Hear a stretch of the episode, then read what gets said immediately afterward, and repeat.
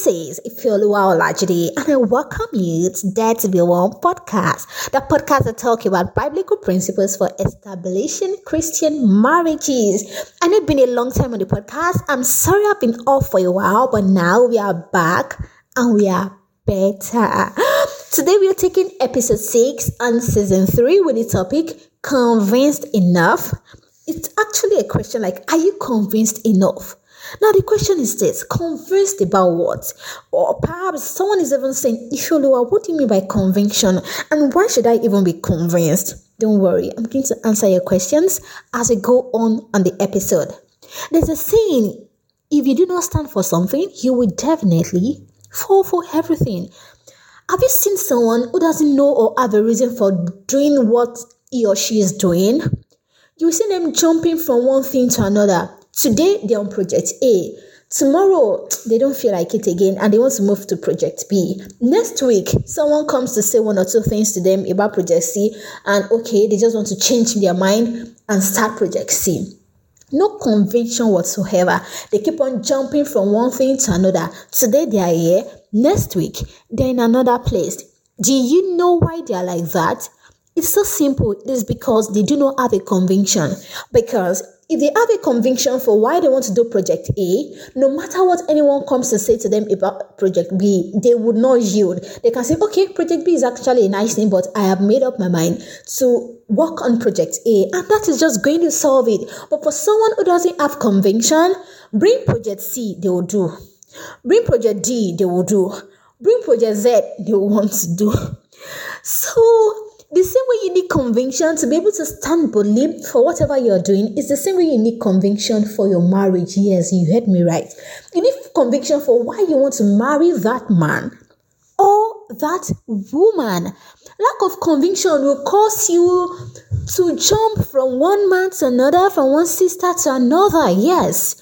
You may not actually be jumping in the literal sense, but today you're dating sister A or brother A next week you meet another sister, another brother, and then you're feeling like, ah, this person is actually cool. Oh, this person is actually what I want. Oh, what happened to sister A or sister B that you picked last week? That's because you're not convinced. You're probably moving towards brother A or sister B because she's prettier, number one, or because he's more handsome than Mr. A, or probably because they are more of a career person than sister A or brother A, or maybe they are richer, you know, because of such reasons or attributes or characteristics.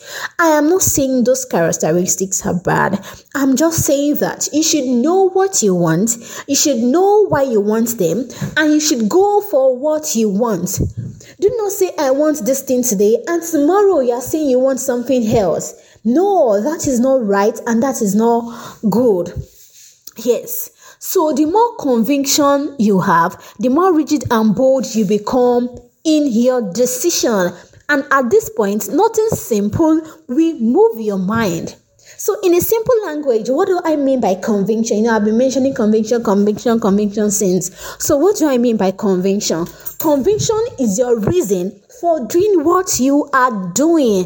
This means that for every time people come to you to question you about your decision, you already have a standby answer for them, which is your reason for doing what you're doing. Even when they're trying to say, Look, can't you see that Sister B or Brother A is actually richer and prettier? You answer them boldly and say, No, have my conviction. And if you feel like, you might even share your conviction with them. Because at this point, if you do not have a conviction, you can be easily swayed. We're all humans. We all want money. We all want career people, etc. But you need your conviction to be on point. Now, the question is this How should your conviction be? Yes, how should your conviction be? Should it be based on physical attributes or financial status or career status? The best conviction you can have is from God. You know, for this podcast, a lot of people try to discourage me and belittle what I was doing. They were like, if you're not married, why should you be talking about marriage? You know, at that point, I was almost giving up. I just went back to where I wrote the instructions from God and I saw, I said, if you're does God not know you're not married before He gave me this task? Of course, God knows everything. So, because I have a conviction, you know, they could not just sway me or change my mind. I just took my point. I feel like, okay, I'm just going to go ahead and I know God is going to grant grace and glory to God. See what the Lord is doing through the podcast. So, you see why it is good to have a conviction? Because at that point, if I didn't have a conviction, I would have just dropped that idea immediately. And today we wouldn't have a podcast called Dare to Be One. So, apart from the physical attributes, why did you pick Mr. A or Sister B?